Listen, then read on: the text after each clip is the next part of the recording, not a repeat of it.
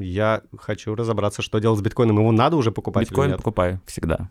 Всегда? Всегда покупай. Он- Когда, когда можешь, просто покупай биткоин. Но он Это же, если- он же упал. Вот буквально недавно он упал. Он Если стоил би- типа би- 10 тысяч, сейчас стоит 8 тысяч. Знаешь, что это значит? Только одно. Отличная возможность его купить.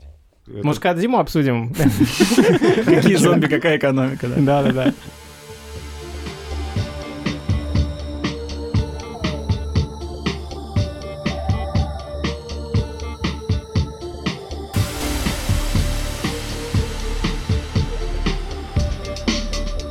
И привет, ребята, с вами подкаст Off the Dead. А, в эфире Паш Меркулов, Привет, друзья. я Леша Лыри.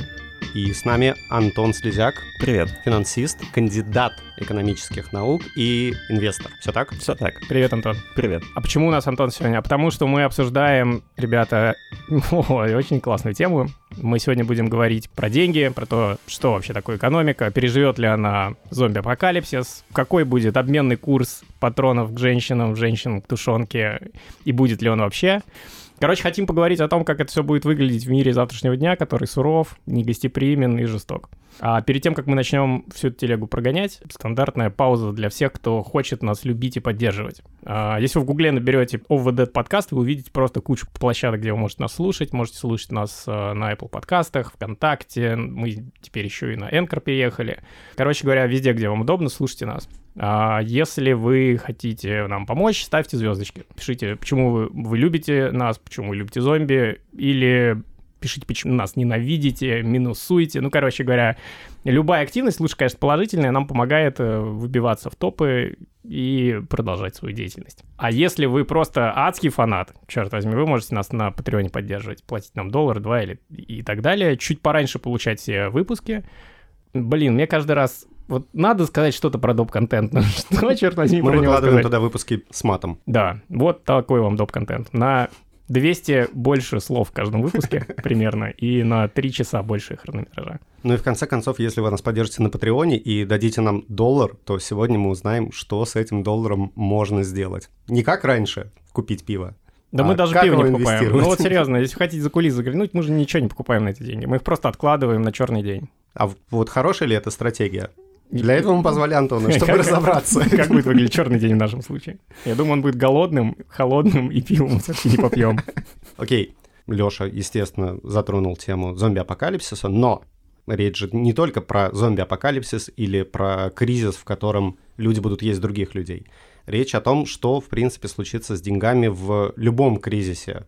Например, сейчас ходят слухи о том, что в ближайшее время опять все рухнет, обесценится, что рубль будет нисколько не стоить, что нефть э, будут разливать по полторашкам с бидонов, и, в общем, полный кошмар, квартира в Москве будут продаваться по цене, не знаю, две бутылки пива. В Как общем, заживем. Все говорят о том, что надвигается следующий экономический кризис. Последний у нас был в 2008 году, по-моему.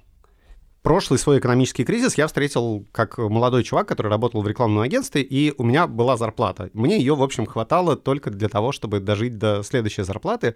Я, в общем, не сильно переживал, когда все стали говорить, о, боже, боже, экономический кризис, банки рушатся, людей увольняют. Я такой, типа, ну, как бы, окей, у меня и так кризис, я каждый раз хожу и ищу, у кого занять. Вот сейчас, через 10 лет, история немножко другая. Я успел накопить немножко денег. и- Успел занять. да, успел занять. И мне немножко стрёмно. Я понимаю, что уровень ответственности теперь другой. У меня есть жена, у меня есть люди, за которых я отвечаю, у меня есть какие-то накопления, и хочется разобраться, что нам делать, во что инвестировать. Покупать ли прямо сейчас биткоины или доширак? Я не знаю, что, что будет через год для нас э, ценным товаром, который можно будет на что-то обменять, и стоит ли вообще бояться этого экономического кризиса? Ты 2008 год затронул и сказал про себя, как ты себя чувствовал, как были твои отношения с деньгами или, вернее, с их отсутствием. Удивительно тоже, восьмой год э, денег не так, чтобы было много, какая-то зарплата была, тоже учился в институте, работал. И вроде последние 10 лет тоже развиваешься, растешь, но на той работе, где я работаю наемным сотрудником, я получаю, если считать в долларах сейчас, почти ту же самую зарплату, которую получал в 2008 году в долларах. Удивительная абсолютно Я, вещь. я проходил тест Медузы Общий недавно. очень. Изменились ли ваши доходы за, с прошлого кризиса? Это платный тест? Нет, это бесплатно. Да, надо кровь и мочу сдавать. А, но я читаю некоторые издания, я читаю некоторые телеграм-каналы, и все говорят о том, что экономика России там с 2008 года, она не выросла, и реальные доходы населения, они в лучшем случае остались такими же, в худшем случае подсократились. По поводу реальных доходов, да, по факту они стоят на месте, и, может быть, даже подсократились немножко, как ты говоришь. Вот, но мое ли такое субъективное мнение, это, конечно, тоже вопрос, чем мерить, но субъективное мнение, что экономика-то все-таки растет. Вопрос, в каких она местах прирастает и и у кого она растет. И, и у кого она растет, и кто получает выгоду от этого. Вот. А так мир становится лучше, современнее, безопаснее и, в принципе, Ну, дру- у дру- и дру- дружелюбнее. Нет денег, чтобы в нем жить. Но, но, но с деньгами у обычного человека, вот простого, которого мы считаем всего всех там за единицу статистики, вот у него средняя жизнь-то Да. не поменялась глобально. Идем заветами Уильяма Гибсона, короче. High tech, low life. Ага, но ты сказал, что на основной твоей работе, по сути, твоя э, ставка, которую ты получаешь, не поменялась. Как будто ты подразумеваешь, что есть еще не основная работа, которая и приносит тебе деньги. Ты Ну- закладки закладываешь или как это выглядит? То, что забираю, можно говорить или нет?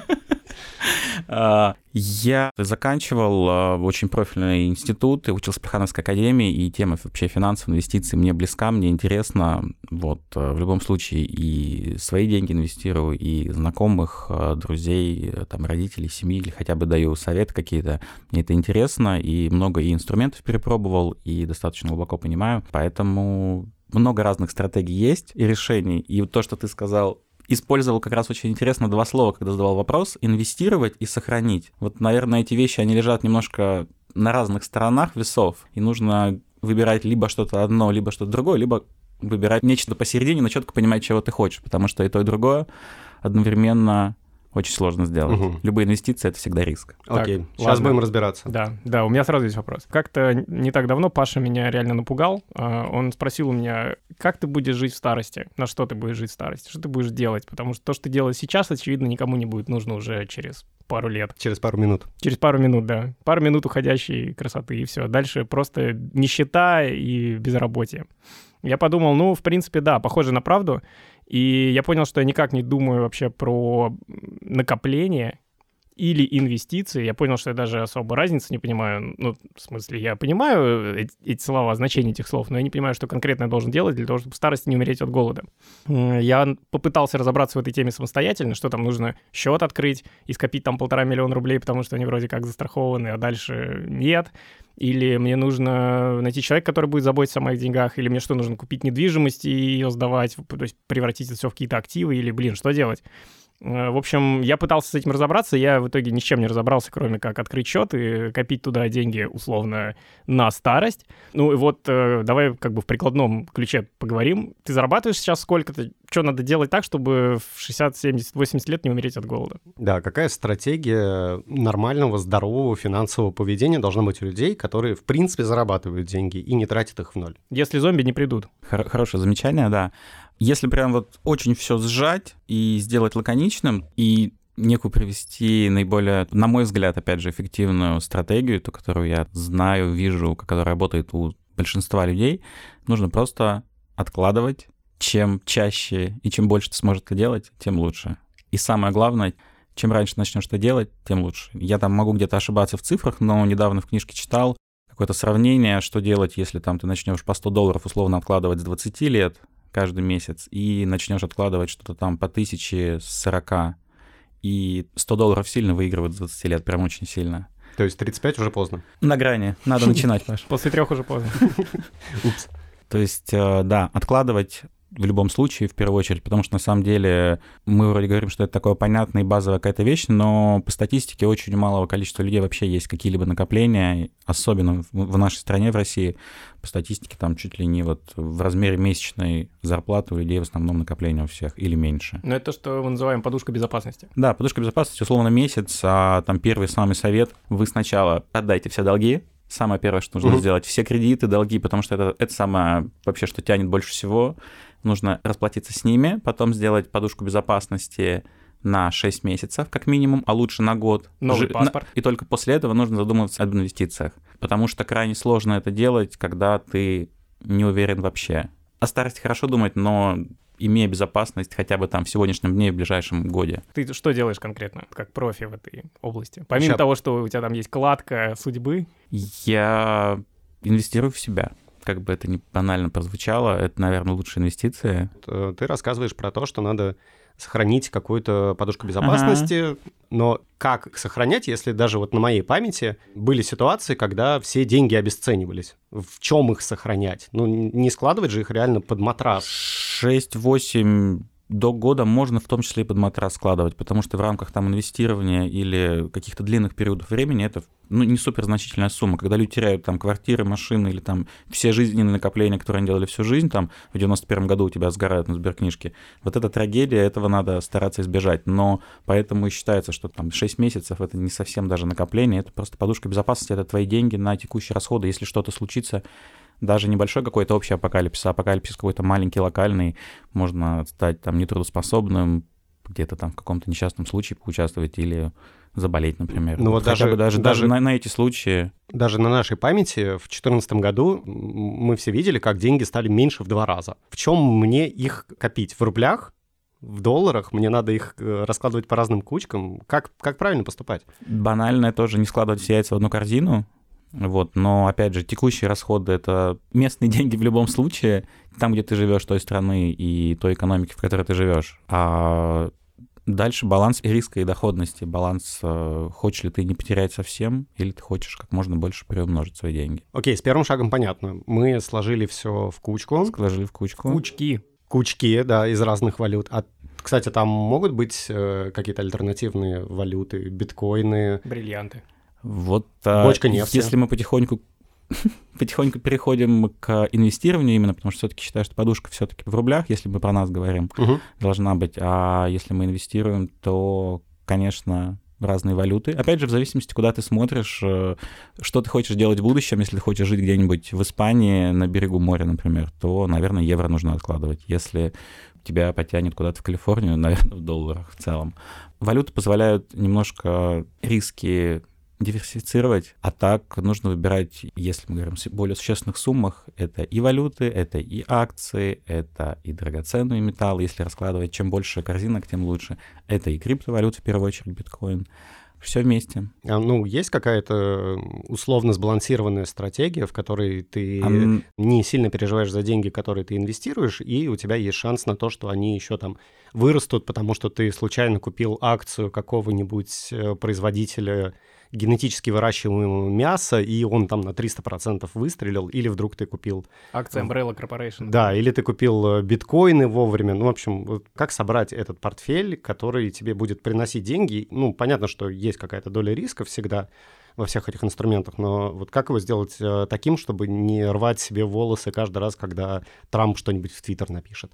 А, здесь есть тоже совет э, наверное, не инвестировать в любые высокорискованные там, активы, любые высокорискованные инструменты, такие, как сейчас являются криптовалюты, акции, как ты говоришь, вот всякого искусственного мяса, которые могут как на 300% вырасти, так и на 300% упасть тоже за очень короткий период времени. И если все-таки говорить о деньгах, которые ты хочешь сохранить в большей степени, то нужно придерживаться традиционных инструментов, это вклады, как ты правильно уже сказал, до там на сегодняшний день полутора миллионами ограниченными в рамках одного банка, в рамках страхования программы банковских вкладов. Это ОФД, облигации займа нашего государственного, которые тоже там порядка 12% сейчас дают гарантированную доходность. Это сейчас считаются стабильные, хорошие инструменты. Опять же, модный сейчас очень такой на волне популярности индивидуальный инвестиционный счет, который хороший очень инструмент, а, недавно введенный нашим правительством, который позволяет тоже часть там НДФЛ возвращать, например. Акции. Во что вкладываться? Есть ли какая-нибудь компания, которая точно не прогорит? Если не хочется сильно заморачиваться и поменьше времени этому уделять, так скажем, некое пассивное инвестирование, когда ты там каждые 5 минут или после того, как просыпаешься, или перед тем, как засыпаешь, не проверяешь там телефон, уведомления, приложения, все остальное, ты просто откладываешь, покупаешь и забываешь про это, то лучше всего покупать, конечно, индексные инструменты, ну, некий просто корзинка, кто уже за тебя разложена условно в равном весе или в каком-то весе другом, о котором умные дяденьки подумали, просто условно топ-30 российских компаний, топ-25, там, топ-100 американских компаний, и, как показывает практика, на длинной дистанции 5-10 лет и больше Вот этот вот индексный фонд, неважно какого рынка, что удивительно, американского или нашего российского, он переигрывает подавляющее большинство инвесторов, больше 90%, кто профессионально в том числе занимается, учится в институтах, всю жизнь этим занимается угу. и очень хорошо в этом разбирается, они все равно по доходности проигрывают индексному фонду, который просто собран, потому что это как раз та самая история про раскладывание в разные корзины. Угу. Вот, это некий просто надмерный рост, достаточно безопасный, и при этом, самое главное, без достаточно большого твоего участия и там инвестиций по времени, по нервам и всему остальному. То ты, Антон, рассказываешь про инструменты того, куда вкладывать. Ну вот будет кризис, допустим, в следующем году. И что? Вы все эти пакеты, корзинки акций, все эти высоконадежные компании, оно же все рухнет непонятно куда, и непонятно, сколько оттуда будет вылезать. Ну, то есть, если я сейчас пойду и накуплю акции, то через полгода я буду на них смотреть и, и рвать на себе волосы, потому что они будут стоить в два раза меньше. Возможен и такой вариант, так же, как ты говоришь, на 300% могут вырасти, также могут упасть, но, опять же, это, наверное, какие-то более, более рискованные акции, есть более стабильные компании, которые показывают хорошую стабильную доходность, давно работают, больше там 100 лет, иди покупай, не знаю, General Electric какой-нибудь, Ford, покупай Газпром, покупай Сбербанк, это все равно более-менее стабильные компании, которые, ну, в три раза это сложно себе очень представить, чтобы упали. Не знаю, что должно случиться, тогда уже и ни акции не нужны будут, и биржи не будет, и ничего не будет, если я думаю, что так сильно обесценятся какие-то серьезные бумаги. Это как раз, опять же, возвращаемся к балансу риска и там, доходности, чего ты хочешь. Тут важно уточнить, какая глубина кризиса, потому что можно считать кризисом восьмой год, с точки зрения там мира, в принципе, это, ну, некая просто рецессия можно так сказать. А, Люди Больш... выкидывались из окон Уолл-стрит, они теряли все. Единицы. В рамках мира 2008 год на самом деле особо за кризис не считается, ну, нек- некий, некий спад. Великая депрессия считается. Вот, вот это хороший кризис, когда, как ты говоришь, тут прям все, ни биржи нету, так, в 2008 несколько компаний действительно крупных, больших, с серьезными последствиями ушли с рынка, но... У меня несколько знакомых потеряли работу в банковской сфере. Это больше... Это, был, это было похоже на кризис. Такой достаточно серьезный. Здесь мы говорим про Россию в целом, да, в России, конечно, это был кризис и для людей, для общества, и для экономической системы российской это был кризис. Хорошо, 90... Когда произошла девальвация рубля? 91 90... год, да? 91... 98 91 98 98 2008 ну вот, когда люди потеряли все накопления. Они же тоже наверняка сидели такие, М, есть классные стратегии, я сейчас э, вложу все в какие-нибудь облигации государства и куплю Волгу, и эти деньги будут в сохранности. И потом раз, ничего нету. Кроме Волги, вечная. Которую угнали. Спалили кого-то она есть.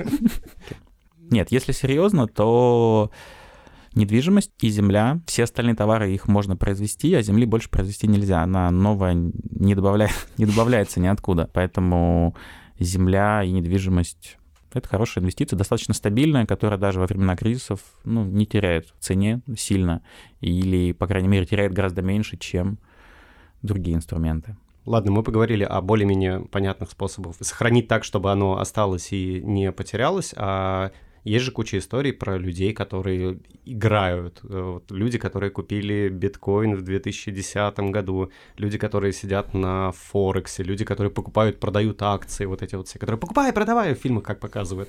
А это имеет вообще отношение к инвестициям или это что-то другое, это какой-то другой мир? То, о чем ты говоришь, это больше, конечно, профессия такая же, как любая другая. Это огромный объем работы. Ну, в чем она заключается? Что там, надо следить, когда что-то упадет? Покупать вовремя? Да, потому что ты очень четко понимаешь. Видишь, ты разбираешься. Продавай, покупай, вот. Жди, когда поднимется. Окей, ладно. Биткоин. Что делать с биткоином? Его надо уже покупать Биткоин покупай всегда. Всегда? Всегда покупай. Когда можешь, просто покупай биткоин. Но он, же, он же упал. Вот буквально недавно он упал. Он Если стоил би... типа 10 тысяч, сейчас стоит 8 тысяч. Знаешь, что это значит? Только одно. Отличная возможность его купить подешевле. Почему ты так веришь в эту штуку? Потому что похож на землю. Биткоин, его больше не станет. Это если коротко. Эмиссия ограничена, и первый, ну, действительно, скачок эпохальный в развитии человечества, я бы даже сказал, потому что здесь из денег убирается вообще, в принципе, любая субъективная сила, возьми туда государство, любые какие-то институты, банки или еще что-то, здесь вот они только деньги и математика, и их конечное количество, поэтому всем не хватит. Окей. Я хочу понять, насколько это хрупкая система вся. Ну, то есть, стоя на горе обезглавленных трупов, я тебе скажу, нужны патроны, чувак? Ты скажешь, да, и такой, ну давай мне свои биткоины, где они? А? А? Где биткоины-то? Если... Куда они все делись? Да нет их больше. Если мы говорим о глубоком кризисе такой, когда нужна гора патронов и, как мы там говорили, водка, женщины, еще что-то, Тушенка. спички, тушенка, консервы, вот это все медикаменты, то это, конечно, уже не банковский, не экономический кризис, это человеческий кризис или действительно зомби-апокалипсис. Там немножко и ценности другие, и денег в нашем вот понимании, там, бумажек, единиц, ноликов, чисел, неважно, где они, там, на бумажке написаны, на кусочке металла или циферки в компьютере, там деньги возвращаются к своим истокам, то, когда они были товаром. Мгм. Изначально, когда мы все еще ходили даже не очень прямо, ты вначале спросил, экономика вообще актуальная наука, стоит ли ей заниматься или нет, это и там прикладная слово прозвучало, максимально Мгм. прикладная, потому что любое человеческое взаимоотношение, любое взаимодействие человеческое, это всегда обмен. Там информацией, какими-то благами, товарами, чем угодно. Если нету этого стимула для обмена, то и общения человеческого, в принципе, нету. Вот люди с самого-самого своего там древнего прошлого, они всегда менялись. Яблоко на апельсин, две коровы на курицу. Неудачные Время. экономисты, наверное, так делали. Две коровы на курицу. Кто-то, кто-то и так делал. Опять же, если патронов много или нож острый, то можно по-разному меняться. Вот. Потом потихоньку, чтобы удобнее было меняться и равнозначнее, люди перешли там на наконечники стрел, условно какие-то ракушки, прочие вещи с драгоценности, драгоценные камни, драгоценные металлы, какие-то вещи, которые имеют сами по себе ценность. Они поэтому назывались товарные деньги. Сейчас у нас деньги, там вот есть такое слово фиатные, или по факту это некое просто обещание, они, то есть это некий символ денег, не сами товарные деньги в своем первозданном виде. И вот во времена, наверное, каких-то действительно глубоких кризисов или там катастроф человеческих, фиатные деньги, любые какие бы они бы ни были, биткоины, доллары, рубли и все остальное, они потеряют совсем свою актуальность и разве что можно будет греться ими жечь их. Ну, насколько это быстро, по-твоему, может произойти? Я просто помню открывающую сцену моего любимого «28 дней спустя», где герой идет по опустевшему городу и в целлофановый пакет собирает банки с э, газировкой, какие-то чипсы и еще кучу Фунтов, наверное. фунтов, да, фунтов, которые валяются по всей улице. Мне кажется, он не совсем понимает, для чего он это делает, и пригодятся ли ему реально эти деньги. И, по сути, мы знаем, что они им вообще никак не пригодились. Но вот насколько быстро вся эта экономическая система, она рухнет. Как только отключатся сервера быстрее, как быстро люди поймут, что деньги не имеют больше никакой ценности. Что их нельзя обменять, например, на те же патроны. Сначала медленно, а потом очень быстро. Но если посмотреть даже на современные примеры, если не в рамках там человечества, а по странам посмотреть, то можно сейчас взять Боливию, не так давно там Аргентину, и даже просто оттуда Мгм. фоточки, репортажи посмотреть, когда они просто вдоль тротуара лежат именно кучами, и есть интересный фотопроект одного фотографа, когда разные товары, и рядом с ними лежит э, то количество денег сфотографировано, которое нужно, чтобы купить эти товары. Там лежит рулон туалетной бумаги, и за ним там в 10 раз большая куча стопок купюр банкнот. Это вот сколько стоит, потому что товаров нет, их дефицит, а вот деньги никому не нужны. Но все-таки все-таки можно купить рулон туалетной бумаги за грузовик денег, По- пока еще за грузовик можно, а потом вот когда-то уже и, наверное, совсем не. Ну, потому что, опять же, наверное, можно и грузовиком денег вытираться. А экономисты могут предсказать вообще тренды какие-то? Ну, условно, деньги обесценились. Есть э, какие-то прогнозы по товарам или по группам товаров, которые будут востребованы и станут новыми деньгами или классным средством для бартера? Ну, классные средства для бартера, они тоже всегда более-менее классические, вот э, там с некой поправкой там на современность. Это всегда, конечно, еда, продовольствие, которое не портится. Чем дольше, тем лучше. Это медикаменты, патроны, которые мы уже сказали, золото, потому что оно классическое, и, в принципе, самые долгоиграющие деньги пока это золото на сегодняшний день в человеческой истории, потому что даже да, там, доллар тот же самый говорим, сколько ему там, 200 200-250 лет, Мгм. сколько ему в современном виде. Золото было очень давно.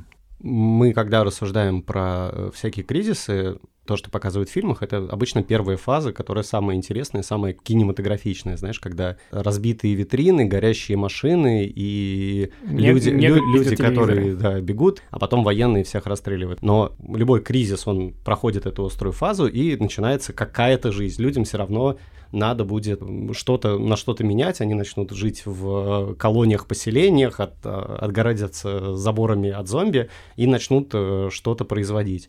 Вот как сейчас нам понять, во что нам вложиться, чтобы в экономике пиздеца быть актуальными. Могу ли я сейчас купить фьючерс на доширак, который через э, 10 лет после зомби-апокалипсиса принесет мне очень много патронов или известность? Как это будет работать? О фьючерсах на доширак не слышал, проще купить сам доширак, мне кажется, он 10 лет отлично пролежит и как средство сохранения подходит вполне.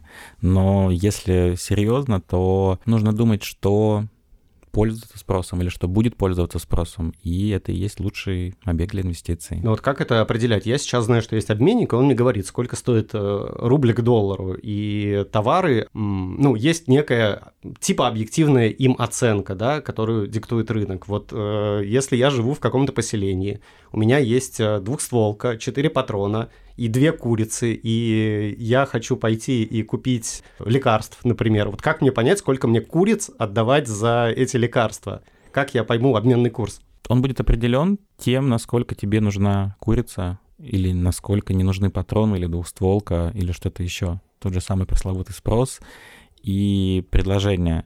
Деньги, в принципе, как раз появились как некое средство обмена товарами, некий такой посредник в котором можно выразить стоимость угу. для того, чтобы легче поменять те же самые там апельсины на яблоки, курицы на коровы или патроны на что-то еще там на тушенку. Обычно к деньгам предъявляются требования достаточно простые. Они должны быть легкие в транспортировке и в хранении. То есть, например, вот эти вот древние большие камни, которые островитяне у себя хранили как деньги огромные круглые, и которые нельзя было даже ну, это были очень, очень, очень самое безопасное вложение, которое никуда у тебя не денется. Оно у тебя лежит, его невозможно украсть, ты на острове, камень огромный, его даже просто не укатить никак. Вот ты отлично проинвестировал, не потеряешь. Вот, но как-то поменяться или вот как раз на соседнем острове что-то купить, было крайне сложно. Поэтому там, может быть, и изобрели, наверное, на островах фьючерсы на доширак или на камне, когда вот не сам ты камень перевозишь, а некое обещание этого камня как некий заменитель денег в разные времена выступали очень, как я уже сказал, разные вещи. Там в будущем и в компьютерных играх это где-то там крышечки от Кока-Колы или от каких-то баночек в Fallout, это угу. там жетоны метро и прочие разные вещи. Может выступать, в принципе, практически все, что угодно, если ты веришь в эту систему, или там ты живешь в каком-то поселении, как ты говоришь, и все люди верят в это средство обмена, как ну, сейчас... То есть вам надо договориться Как-то договориться да. в любом случае, потому что если вы не договариваетесь, ну, как договориться, там, как вот люди про доллар договорились, про рубль или еще про что-то, или про крышечки с колой, в принципе, неважно, относительно чего ты договоришься, это будет просто средство обмена, своей ценности особо не имеющее. Либо это все-таки товарные деньги, которые имеют свою ценность, те же самые патроны, тушенка, алкоголь, вот что угодно. Ты интересную тему затронул. А, допустим, крышки как новая валюта, ну, крышки от Ньюка-Колы из Fallout. А ведь, по сути, им нужны какие-то евангелисты, то есть чуваки, которые будут проповедовать ценность этих денег. Приезжать и говорить, ребята, это классный способ меняться, крышки, вот, смотрите, у нас все работает. У денег вообще есть такая профессия евангелист денег? Или как, как они становятся популярны? Как э, люди по всему миру договариваются о том, что крышки — это теперь новая валюта? Отличный вопрос, просто отличный. И он применительно ходит к крышкам там Юка-Колы, биткоина или замечательной вот этой каноничной истории, как на какой-то остров как раз необитаемый приехал умный экономист и сказал, что вот я там буду вам раздавать какие-то монетки, жетончики маленькие там за, за каждую принесенную там жемчужину, например. Но при этом сказал, что за эти вот маленькие жетончики я вам раздаю там вот алкоголь, то же самое, все там какие-то ценные вещи, патроны, стрелы, что-то еще. И ты начинаешь принимать сам эти деньги. Ты начинаешь сам в них верить, ты и так и являешься этим евангелистом. Почему? Почему? Потому что ты хочешь получить э, что-то, что есть у другого человека? Чтобы люди поверили, ты показываешь, что они для тебя имеют ценность то, как происходит, например, с биткоином, то, как э, происходит с какими-то вот там монетками, что ты показываешь, что они для тебя имеют ценность, ты готов на это что-то менять, вот, но потом, когда ему сдали все ценности с этого острова, этому экономисту, он просто уехал, а вот эти маленькие там, некие вот эти вот деньги, там, как угодно их можно назвать, крышечки от Кока-Колы, рубли или еще что-то, вот некий вот знак денег он оставил на острове, а все ценности действительно забрал. У меня есть такое внутреннее ощущение недоверия, ну, на самом деле, что и к деньгам, что и к биткоину, потому что я себя представляю в роли того самого крестьянина, вокруг которого развивается зомби-апокалипсис, и я, конечно, хочу, чтобы ценность была выражена в чем-то, что я могу взять в руки, закопать и передать своим детям. То есть какие-то бумажки, которыми можно максимум подтереться, ну, это не похоже на ценность. А золото вроде похоже на что-то, что будет иметь ценность, и ну вот у меня есть гипотеза, что в какой-то кризисной ситуации люди начинают откатываться к предыдущим стадиям экономики, манипулировать какими-то предметами, какими-то активами, которые имеют вот как раз эту, э, эту ценность.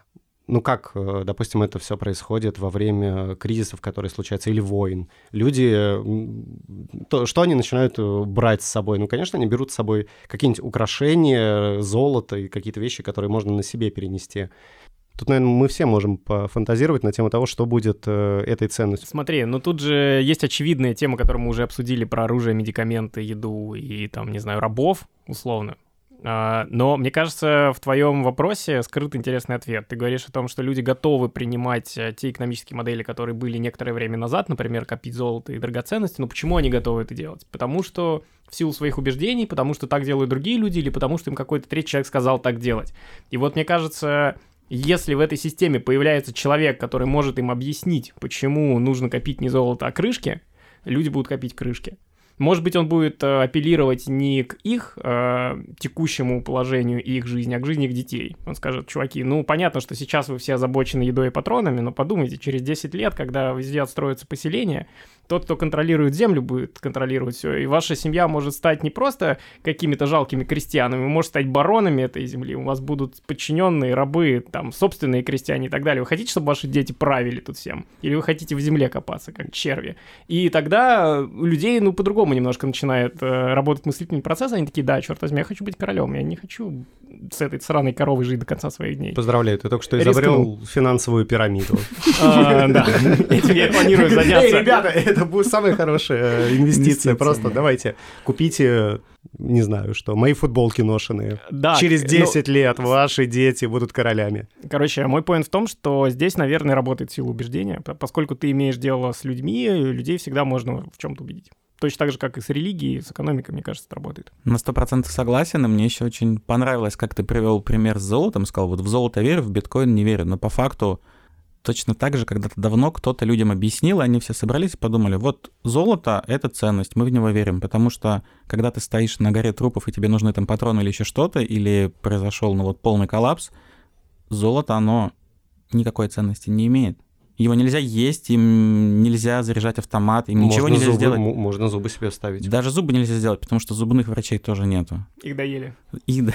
Вот тут мы и, наконец, затрагиваем тему про то, как может выглядеть экономика, а, и как она на самом деле уже выглядела. Ну, что такое деньги? Деньги — это способ измерить э, свой товар или, если мы говорим про зубных врачей, стоимость своей услуги — стоимость услуг, как она встраивается в экономическую модель, как она может определяться, как это происходит сейчас и будет происходить в мире апокалипсиса. Ну и на самом деле самое главное это сколько будут стоить знания и нужно ли в них сейчас инвестировать. Стоимость определяется двумя на самом деле вещами. По классике это условные там некая затраты, которые там временные, денежные, материальные, любые, которые были сделаны для того, чтобы произвести это там товар, услугу, что угодно. Угу. И это спрос. А насколько этот товар или услуга или еще что-то кому-то нужно, как а, там, ящик патронов во время апокалипсиса, как, не знаю, этот подкаст, чьи-то услуги, шаурма, когда ты голоден с утра перед метро или любая вещь. Неважно, сколько на это затрачено труда, усилий и ресурсов, если это не нужно, то оно не будет ценным эти законы работают всегда на необитаемом острове в нашем современном мире после зомби-апокалипсиса, и все измеряется. Опять же, я больше верю в ценность, конечно. Потому что можно сколько угодно произвести там колош, тапочек или чего угодно, но вот тоже история показывает, и вроде как логика подсказывает, что если это никому не нужно, оно будет разлагаться, и ты неважно чего положишь себе там денег, которые обесценились большую стопку, mm-hmm. или золото накопишь, целые там сокровищницу, которая тоже, а люди потеряют в него веру и будут верить во что-то, во что-то иное, в крышечки или в биткоин. Кстати, вот какой вопрос э, появился. Ну, окей, все понятно с классическим путем эволюции. Сначала все меняют кур, потом накапливают золото, потом внезапно появляется чувак с фьючерсами. И все такие, вот дерьмо, не для этого мы выживали три года, чтобы это опять начало происходить. Ты знаешь, что такое фьючерс? А, нет, я не буду отвечать на твой вопрос. Прости, я хотел тебя завалить. Я тоже не знаю, что такое фьючерс. Но мне интересно вот что. А возможно ли при наступлении кризисных ситуаций, когда условно все обнуляется, появление каких-нибудь странных экономических систем? Систем. Ну, для меня примером странной экономической системы является фестиваль Burning Man, а, где практикуется так называемая гифт-экономика. Там нет никаких денег, там нет никакого упоминания брендов на уровне идеологии этого фестиваля. Люди приезжают туда, и там даже нет бартера. То есть ты не можешь приехать туда с 10 э, цистернами воды и менять их на виски, потому что это не нужно. Все люди, которые приезжают на этот фестиваль на две недели, приезжают туда тусить, они все друг другу дарят. Ты выходишь из лагеря, тебе чувак может подарить там бутылку виски стоимостью тысячу долларов. Ты идешь дальше и можешь подарить людям, передарить эту бутылку виски, например. А можешь никому ничего не дарить. Но через какое-то время, когда ты начинаешь на этом фестивале жить, вращаться и так далее, ты понимаешь, что, в принципе, дарить это прикольно, и ты уже одарен так, что у тебя есть естественная потребность одарить кого-нибудь еще. Все это работает, понятно, что на короткой дистанции. Фестиваль длится две недели, ресурсы заканчиваются, люди разъезжаются, все, вся эта история про э, розовый мир пони, фей и радостных подарков заканчивается. Но возможно ли появление каких-то подобных систем, не знаю, в замкнутых сообществах или не, не в замкнутых сообществах, помимо вот этой классической бартер, золото, банки? Интересный вопрос очень. Сам люблю вот эти всякие нестандартные системы. Тоже очень нравится и вот этот феномен экономики Бернингмена, и гифт-экономики в целом. Очень нравятся там те артисты или там исполнители, или кто-то еще творческие люди, которые тоже говорят там нестандартно подходят к ценообразованию и к стоимости там своих услуг, своего труда, и говорят, вот я вам не дарю, но продаю, вы можете сами за любую цену это купить, тоже вот привлекает. Это, наверное, тоже одна из нестандартных таких форм, которые могут работать, но правильно ты сказал, на короткой дистанции верю в это, может работать и выглядит интересно, как некий розовый мир пони, вот, но так, если подумать, да, на Burning Man все-таки люди едут потратить деньги и кучу денег там тратят и привозят все это с собой, то, что дарят, там ничего не производится, и на длинной дистанции, как некая такая сбалансированная система, наверное, это работать не может, потому что тоже люди все разные, моральные убеждения у всех разные, и когда становится большая уже очень эта какая-то система и времени много проходит, то ну вот а, мне это интересно как раз, почему это не может работать. Потому что если мы берем наш любимый зомби, зомби-апокалипсис в качестве примера, людей в принципе становится меньше, а все, что осталось от предыдущих людей, этого очень много. Много вещей, много, в принципе, оружия везде валяется, много машин и так далее. Ну, то есть, что мешает в этом мире, где, в принципе, если ты хорошо ищешь, то ты можешь найти все, что угодно, появиться каким-то странным новым экономическим моделям. Да, ну ты тогда продаешь свой навык э, искателя. Например, да. Если патронов очень много и еды и всего остального, то это ценности не имеет, и за это не будет ни конкуренции, ничего. Конкуренция будет за то, что име- имеет ценность, дефицит, например, не знаю, какая-нибудь сыворотка, которая всего вот там их 3 ампулы или 30 или сколько-то, или она одна, и вот вроде ты на том самом Burning Man, и осталась одна сыворотка, и вот у тебя, не знаю, дочь укушенная зомби умирает, а кто-то, а у кого-то тоже дочь умирает. И вот здесь начинается самое интересное. Угу. Здесь уже не экономика работает, а другие. А мой верный кольт. Другие, да. Как раз тогда уже патроны и все остальное, наверное. Ну смотри, в истории же были примеры столкновения двух или нескольких экономических моделей, как, например, Китай, который долгое время был закрыт, потом туда начали наплывать голландцы, португальцы, англичане, и то, что они оттуда покупали, и то, что они предлагали Китаю, э, это были, ну, просто одни вещи другим людям ну, были совсем не нужны. Там в Китае был порох и бумага, а европейцы такие, бумага? Зачем нам бумага? И долгое время Китай существовал вполне себе нормально, там, сбалансированно со, своими, со своим порохом, который они использовали совсем не так, как, как европейцы его догадались использовать. Да, пока англичане не прошарили и не привезли туда опиум. Угу. Который совсем не нужен был китайцам. Да, они сказали, ребята, опиум — это круто. Это, это круто, ваши дети, вот эта вот вся горячая речь про детей будут жить в светлом будущем будущем, и все, и понеслась. Отличный бизнес. И нормально, Китай сейчас первая экономика мира. Не исключено, что благодаря опиуму. А, короче, я сейчас подумал, что в мире зомби-апокалипсиса экономика станет более здоровой и более правильной. Потому что что у нас есть сейчас? У нас есть государство, которое запрещает многие штуки, руководствуясь какой-то непонятной старопердунской логикой. Например, наркотики запрещены, водка разрешена, при том, что легкие наркотики, они и для общества, и для организма человека ну, менее вредные, чем водка, по которой по синьке куча людей друг друга режет. И многие товары как-то странно регулируются, и многие вещи просто нам запрещают и, и сажают за это в тюрьму. То есть реально кажется, что мир, как только у него исчезнет э, какой-то внешний регулятор, он станет как будто здоровее уверен, что он станет сильно другим. Здоровее, не здоровее, не знаю. Тут вопрос тоже, что такое норма, потому что там как много и каких-то не совсем понятных кому-то вещей, потому что, с другой стороны, они кому-то могут быть понятны. Опять же, есть страны разные с разными и экономическими моделями, и социальными моделями. Он будет другим, безусловно. Будет ли лучше или здоровее? Не знаю. Ну, Опять мне- же, Мне кажется, вот э, вопрос ликвидности наркотиков в мире зомби-апокалипсиса, он положительную сторону разрешится. У людей будет огромная потребность э, в эскапизме, отдохнуть от этого дерьма, который происходит каждый день. Понятно, что человек, который им предлагает легкий способ э, отрешиться от реальности, не смотреть на зомби, там, пребывать в сладкой неге, да, естественно, у него будут, будет спрос, будут покупатели. Даже в сраных Walking Dead до этого додумались. Там был чувак, который придумал варить пиво. И за ним охотились разные коммуны, просто потому, что он единственный умел это делать. Он Вот. единственный знал рецепт, он знал, как собрать установку, которая делает пиво, и он знал, как производить нужное количество пива. А чуваки очень любили по вечерам бухать пиво. И Во. ценность этого чувака была огромная. Он продавал свой навык. Он умер. Достаточно все, быстро. все умерли в итоге. А- Как ты сам смотришь э, на мир в горизонте, допустим, 5, 10, 15 лет? Какая твоя стратегия? Я вообще оптимист, свят убежден, что все будет хорошо. Всякое дерьмо случается.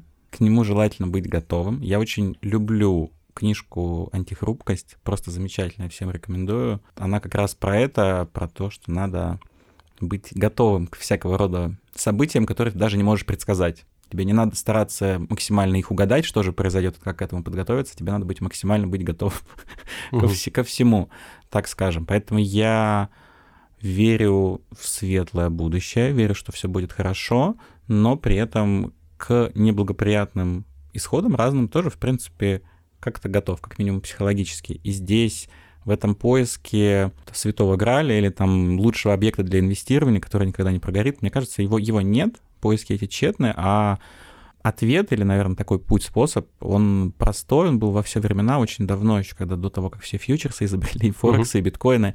Это близкие люди, это семья, это друзья, это некая какая-то команда, некая какая-то общность. Потому что один человек очень слаб, потому что кто-то, у кого-то нога заболела, он не может работать, но у него есть там родители, друзья, дети. Это как раз про детей, которым нужно дать там образование или еще что-то. И именно поэтому раньше семьи большие были, потому что когда семья большая, да, дерьмо случается, и кто-то умер, кто-то заболел, кто-то потерял работу, кого-то тигр съел. Но еще есть люди, которые могут о нем позаботиться, когда он старый, например. Семья, близкие люди, отношения, ну и ты сам. Правильный вопрос поэтому тоже был, про готов ли ты сам. Ну, Мгм. учиться новому, учиться то, что будет полезно в том новом мире, какой бы он ни был, там, с зомби, с долларом или с биткоином, чем угодно, как ты считаешь, что будет полезно, будет там первая помощь, медицина. Инвестируй в себя, короче. Инвестируй в себя. Деньги — восполняемый ресурс. Ну, то есть, да, можно их копить всю жизнь и потерять за один день, но себя ты не потеряешь. То есть твоя способность э, привлекать других людей, твоя способность очаровывать их и получать от них то, что ты хочешь, она никуда не денется. И вот это стоит прокачивать. Инвестирование в себя — это то, чем мы весь подкаст занимаемся. Мы, мы рассказываем о том, какие навыки нам понадобятся в зомби-апокалипсисе. Антон, как ты Я инвестируешь в себя? Я как минимум кушаю еду, я отдыхаю, я готов. Надо заботиться о себе, любить себя и делать то, что тебе нравится, чтобы как минимум это как с подушкой безопасности. Сначала отдай долги, кредиты и все остальное, потом маленькую подушку безопасности сделай, а потом начинай инвестировать в себя. Там, про деньги то же самое и про себя, наверное. Ты сначала разберись с долгами, если, например, у тебя лишний вес, может быть, похудеть стоит, например, или ты знаешь о каких-то своих слабых местах, можно над ними поработать. Потом сделать некую подушку безопасности, это некие просто там какие-то базовые вещи, которые могут тебе, там, если ты плавать, например, не умеешь, ну, то есть там, где ты слаб, то под, подпрокачать можно, например, то научиться плавать, Мгм. а уже потом думать о там фехтовании, скакании на коне кверх ногами или там под конем как-нибудь. Вот, а так кому что нравится. Я Главное, что- понял. главное, чтобы нравилось. Я, я все понял, я выработал стратегию только что. Стратегию на ближайшие пять лет. Это большая семья, друзья с разнообразными навыками, подушка безопасности на 12 месяцев, акции нефтегазовых компаний и прикопанный ящичек с тушенкой. Как же биткоин? И биткоин, биткоин, да. Окей, давай э, пять советов, как человеку, у которого скоплено немного денег, подготовиться к э, экономическому кризису, который все нам обещают. Не тратить лишнего, отдать все долги и кредиты и не брать новых, инвестировать в себя в плане питания, здоровья и вообще образа жизни, помогать ближним, чтобы они, как в сказке, потом помогли тебе, и покупать биткоин. И спонсор этого подкаста биткоин биржа. Если бы, если бы. А, я для себя сделал такой вывод, что как бы это было не парадоксально, но умение объяснять людям ценность какой-то штуки может тебе помочь в сложной ситуации. Ну, не в кризисе, конечно же, ближайшего времени, когда никому ничего не объяснишь, а в зомби-апокалипсисе ты можешь стать чуваком, условно изобретателем новых денег. Да и, ты- и на этом подняться. Ты просто планируешь отпиздеться, как ты всегда делаешь в любой ситуации. Да, я понял, что в принципе это вариант. Что еще, о чем нам Ну поговорить? что тут, прощаемся можем, уже. можем попеть. Да, давайте напоследок я спою вам песню, ребят, о том, что подписывайтесь на нас везде, где только можно. Ставьте лайки в социальных сетях, жмите колокольчики, вот это все дерьмо, которое вы без нас знаете. Подкрепляйте наш социальный капитал. Инвестируйте в себя и не в себя. Спасибо, что были с нами, обсуждали сегодня классную и сложную тему, как мне кажется. Антон, спасибо большое, что пришел. Антон, спасибо тебе. Спасибо за приглашение, было очень интересно и познавательно мне самому. Хоть сам вспомнил немножко, разобрался. Ну и главное, чуваки, продолжайте нас слушать, потому что это инвестиция в то, что вы будете делать в мире зомби-апокалипсиса. Пока. Пока. Пока.